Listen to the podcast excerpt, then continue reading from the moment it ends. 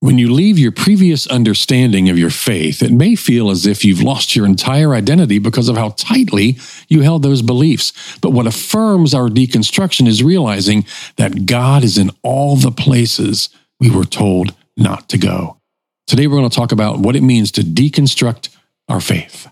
Would it be okay if I were to tell you that I am afraid someday, so I call you up and you call me down? Would it be okay? Well, hello again and welcome to the Freed Hearts podcast, episode twenty-four. My name is Robert Cottrell, and who are you?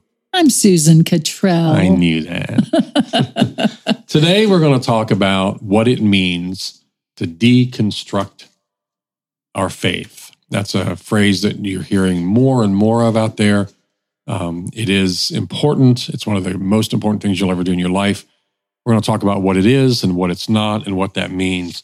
Because we're going to talk about faith, um, I want to start out by saying that our goal here is to change the human conversation on love and inclusion. And for us to do that, we must address the issue of religion, because the biggest roadblock to love and inclusion have come through religion.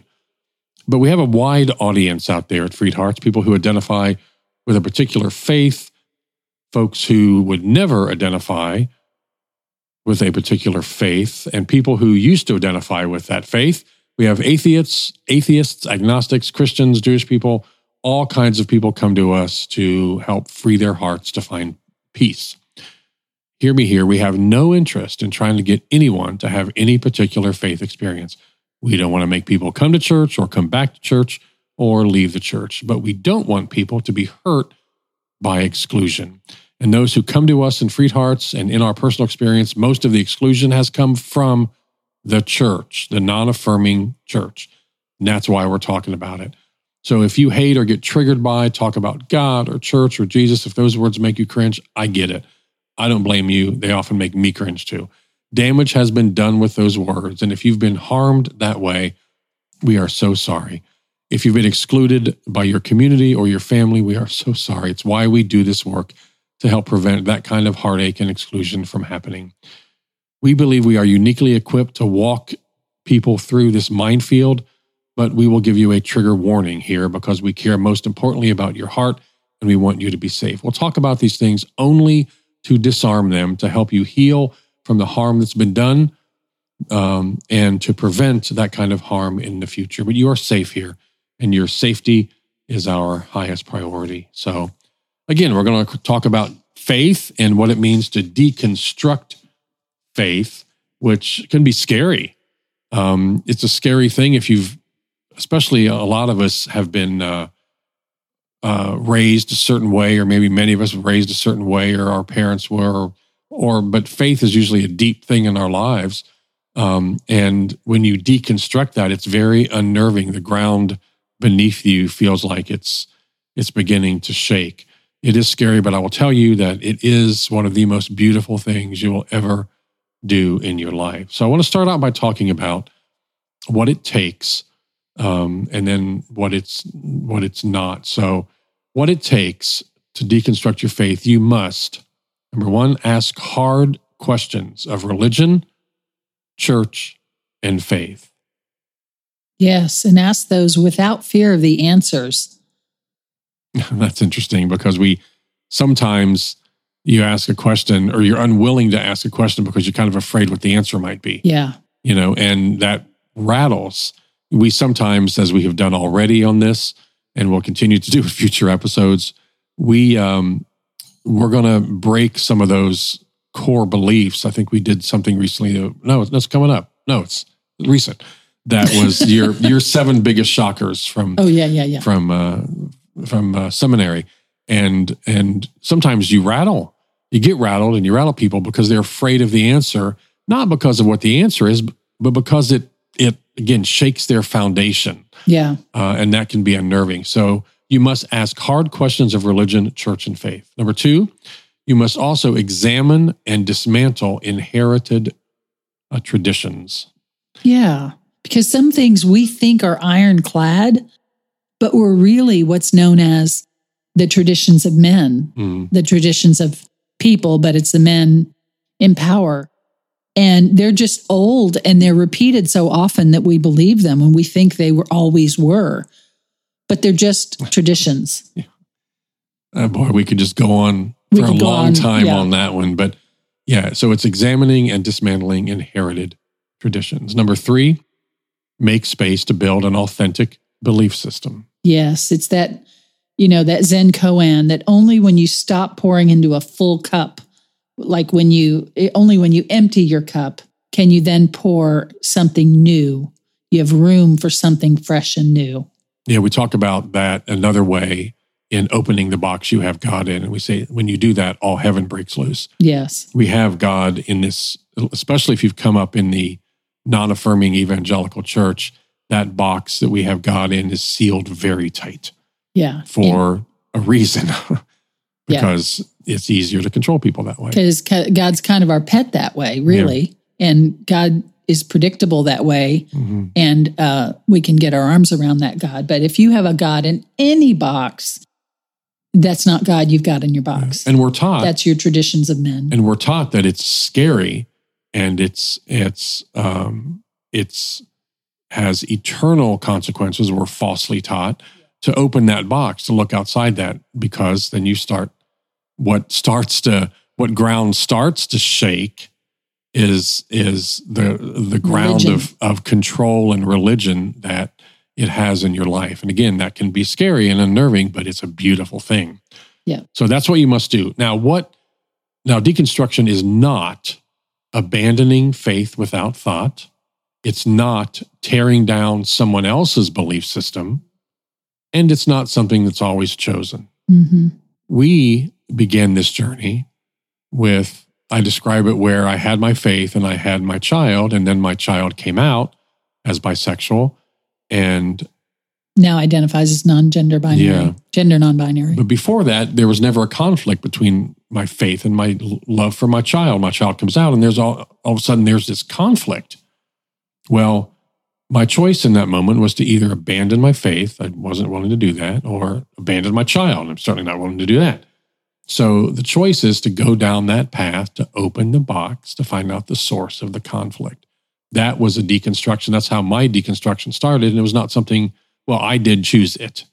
I could have abandoned faith or my child, but but unwilling to do that, this deconstruction was the next step. Yeah, and, uh, the circumstances thrust the opportunity upon us. Yeah, yes. Yep. And the, the hardest way to deconstruct, and we're often faced with this, is in front of your family, especially if you're doing so in, in that's part of your support for your L G B T Q plus child, or if you're part of that community, you're almost under a microscope more than ever.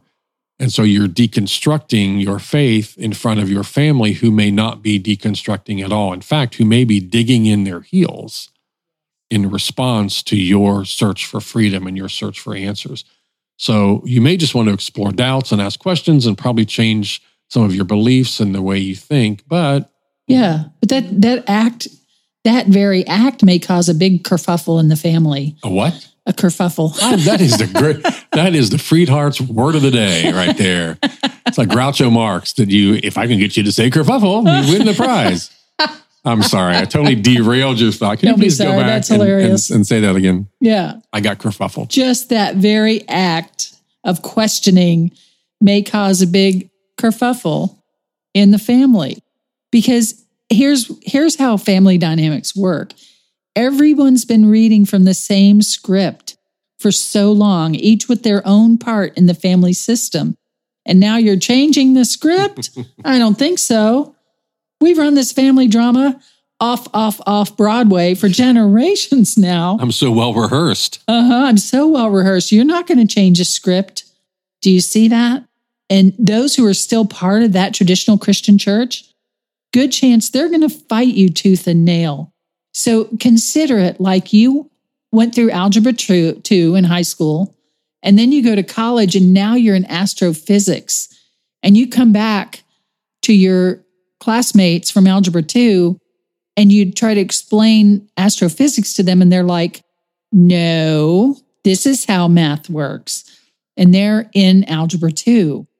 At some point, you have to say, you know what? I don't, it's not helping to have this conversation with you. Yeah. So I'm not going to have it with you anymore because you're, I'm being distracted from where I'm heading. But you know, astrophysics is real and really is leading you in a direction that you're moving forward. Yeah. And sometimes we say that to debate with others who are committed to misunderstanding you can be toxic. Yes. And so deconstruction of your faith is is a journey um, that that is is difficult sometimes, and and I'm not sure that you want to add in having to defend an answer for every question you ask and every shift in your belief you experience, especially when you know or when you believe that the motive, that there's no real motivation on the receiver's end to really hear you or yeah. engage. It's really to correct you. Yeah. So you may just want to not go there. It, it's it's kind of like if you become a teenager and you decide to start wearing makeup and you start experimenting with makeup. And then uh, around the dinner table, your dad is saying, oh, well, what happened to your eyes? And your, you know, your mom's saying, I think that's a little too much. And you're like, I'm not going to wear this around you guys because I can't stand this, right? That it, that's what it can be like. But let me tell you why this happens. The other family members have probably faced their own cognitive dissonance because, you know, it's there for all to see, this difference between how we talk about love and God and how we actually act toward people we don't understand or don't agree with. And so when you're in that system, there's this cognitive dissonance that occurs for you that you have to fight pretty hard to keep submerged. And so if some whippersnapper comes along and says... You you are full of fun words today. Some, some whippersnapper, whippersnapper who comes along with newfangled ideas. All right, you're pushing it. You're, you're now. pushing it now. Newfangled ideas to to challenge what everybody has always believed, this this cognitive dissonance that that has been submerged. Well, now you're picking a fight. Do you see what I mean? Mm-hmm. It, they they just don't want to hear it. I made this mistake recently of talking to someone about this. My entire life, I've known this person. And it was right after the Black Lives Matter uh, protests last summer. And I mentioned the systemic racism in the police. Just that nice, safe topic. And that's verifiable. That we know that happens. And the person said, oh, police aren't racist. My grandson's a police officer. No. I'm like, oh, I see. Well, then it's not possible for both to be true. It, it's just, it was so funny. I mean, not funny, but kind of funny in a sick way. But I've seen her family. It's very racist. But that's the cognitive dissonance that she and so many people have to keep underwater. If you start asking those questions, there's a very good chance they're going to shut you down. Yeah. And another example is if you, on this deconstruction journey, you look at, you really look at, and again, ask hard questions of religion, church, and faith about the treatment of the L G B T Q uh, community and about the original language and context of scripture used to condemn that community and the translation history and all those kind of things. If you if you ask those questions, those who are not affirming are just like, again, well, it can't be true because my son is a police officer. Well, what you're saying can't be true because if it is, it changes everything for me and my faith. And right. They're just not willing to go there. They're yes. just not willing to go there. Yeah. Now, sometimes they're ready for it. The planets align, and they're willing to take that journey of discover with you, uh, discovery with you. But very, very, very often, they're not ready, and they have no interest at all in that kind of journey of authenticity. And they'll leave you out to dry, no problem, because they've got their own illusions to protect. You see what I mean? If they're ready, they're ready. But yeah, yeah, they'll say, "Well, no, you're you're deceived. You have, you know, you you don't." You, you have to have yeah. the wherewithal and support to know that, hey, I've just touched a nerve there. That's what happened. I'm not deceived. I'm just, you're just not ready for this. And then continue in a way that's safe for you to find your own journey. But I encourage you not to try to, um, to test out this new tentative deconstruction journey on people who are committed to breaking it, because they will. And you don't need that. Another story yeah, is... Yeah, yes. Yeah, go oh, ahead. Yeah, no, go ahead. Yeah, I was going to say, you had another story from an email from some, yeah, someone? Yeah, from a woman I uh, I got. I just got this email. And she has a female partner, and the pastor sent all the church women to tell her how wrong she is and how sinful she is. Kind of like Stepford Wives or something? Kind of like Stepford Wives, exactly. Or hand, Handmaid's Tale or what? Exactly, oh yeah. Oh my gosh. And do you think those women are going to talk to her for her own good? No, they're not. They've got a lot invested in their worldview. And somewhere deep inside, they know it's just barely holding up with tape and wire. And they can't afford to have the likes of this woman or you say a couple of truth-revealing sentences and watch the whole thing collapse. So they'll shut you down. Mm. If the, if they weren't interested in their own interests, they would just let you be. Why yeah, can't they it, let you be? What does it look like, Susan, when someone comes to you, I guess just the opposite of what you said, but, but someone comes to you and they are willing.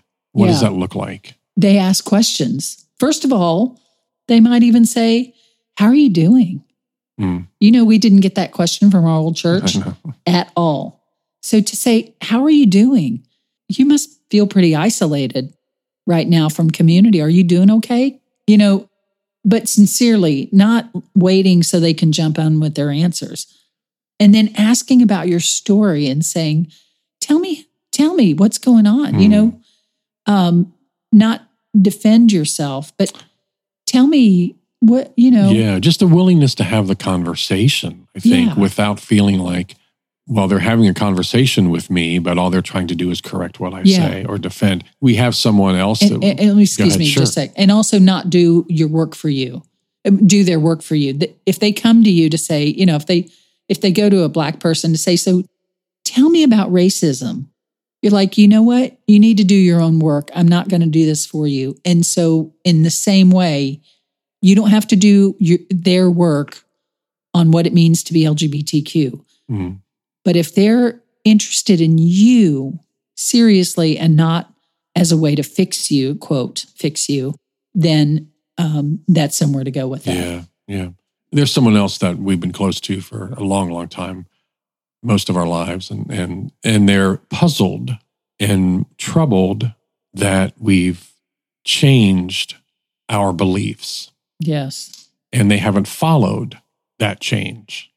And there's been a lot of, when we've talked about it, the few times that we have or have been able to, we've talked about it. It's been it's been a battle. It's it's been a debate back and forth, and which doesn't ever go well. Which doesn't go well, and also doesn't reveal an openness to um, to hearing anything. Like you said about someone else in our life, when you said, "Could you possibly be wrong yeah. about this?" Their answer was no. Well, right. I, where do you go from there? You don't go right. anywhere from there. So the opposite of that response to understand or to to the change that we've experienced is, I want to know why. Why have you changed? Not like, why have you changed? But why really have you changed all these core beliefs in your life? There's an there's an interest, even if they don't end up agreeing. Right. There's a genuine, authentic willingness to hear the changes in your life and not immediately feel threatened by them uh, because they they differ from what their own beliefs are. Does that make sense? Yeah, to be open to it without a shield. If they have a shield up, which comes comes as, you shield know, up or a yeah, weapon but out. What yeah. about, then then it's not worth yeah. your time or your heart. A shield or a weapon. Yeah. Um, so I want to start to wrap it up here mm-hmm. by, again, we talked that this was going to be about what does it mean to deconstruct our faith. And we've talked a lot about kind of the experience of interacting with others who are not deconstructing their faith at mm-hmm. the time. And that's really important. I want to go back here just for a minute and just remind you that that it's about asking hard questions of church and faith and religion. It's about examining and dismantling inherited traditions. And it's about making space, opening up space to build something new. It's not abandoning faith without thought, reckless. It's not tearing down someone else's belief system. And it's not something that is always chosen. And the grief on this, honestly, the grief can be heavy. Mm-hmm. We could, what could have been, what would I have been if only I'd realized this earlier? What am I losing? Am I losing something here? Did I waste time before? What would have happened if I'd stayed believing what I believed before? What did I miss? Yeah. What's, you know, did, you know, am I right in this? And it's okay to acknowledge that grief that comes with a deep change in beliefs like this. And this will ebb and flow. I promise you, this will ebb and flow. And even as we find healthier views, that behavior-focused religion is still ingrained in us and will continue to reveal itself as we heal and grow and live.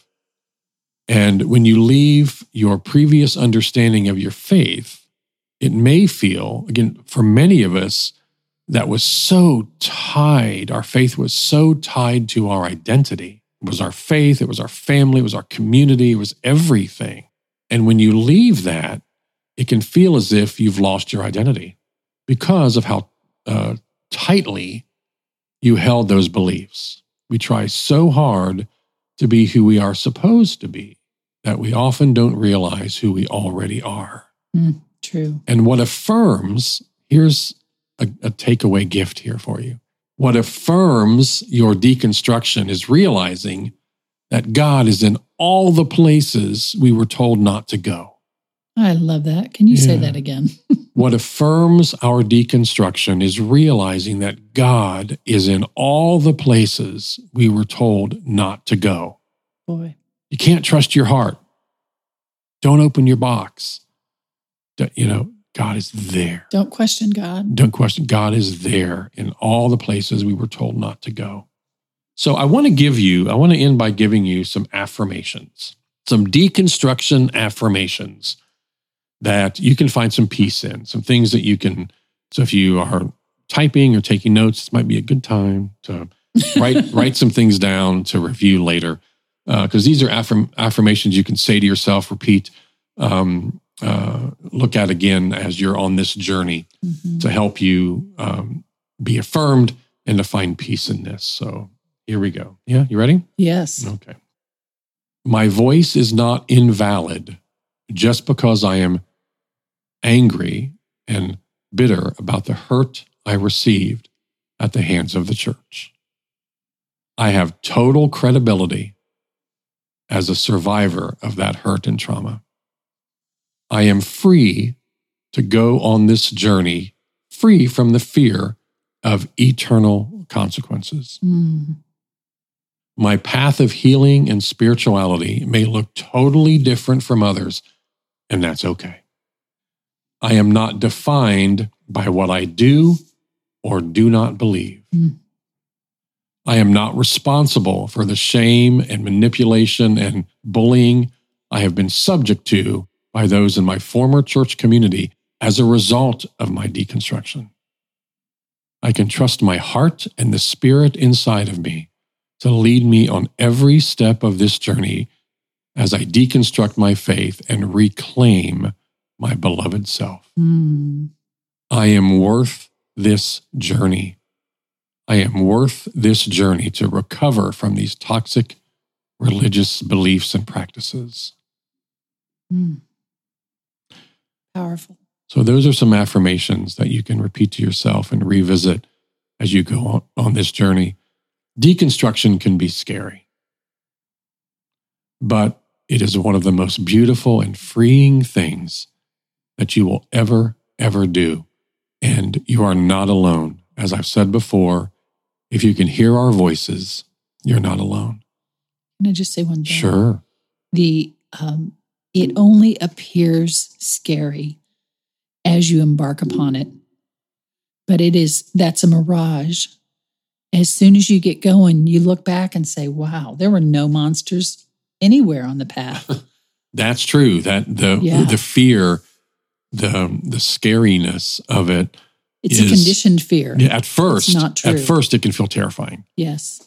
But then it's almost like, you know, because the ground is shaking. But then you realize, oh, hell, this is Dance Dance Revolution. I'm, I am moving just fine here, you know. And and then it almost becomes, what else can I discover? Yeah. What else can I? That was so beautiful, so powerful. I feel so free from this belief or that belief. What else can I learn from this? What else is around the corner? Uh, I, I, and it is beautiful. Yeah, go ahead. I was in a, a conference years ago with, in New York City, and it we felt the um, the ground start to shake, and one woman, only one woman in the whole crowd, looked up and looked around, almost like, "Oh my gosh, what's happening?" And nobody else did. Well, that woman was from California, where they have earthquakes, and she thought, "Oh my gosh, an earthquake!" But all the people there who lived in New York know that we have subways, and it was nothing. It happens all the time. That's what happens with a deconstruction journey. You're looking around saying, oh my gosh, it's an earthquake. And then you get down the road and you're like, oh, it's just a passing subway. So yeah, that's good. And yeah. remember, that's so good. I love that example. I love that. Yeah. Remember, God is in all these places you're going. God is in all the places you were told not to go.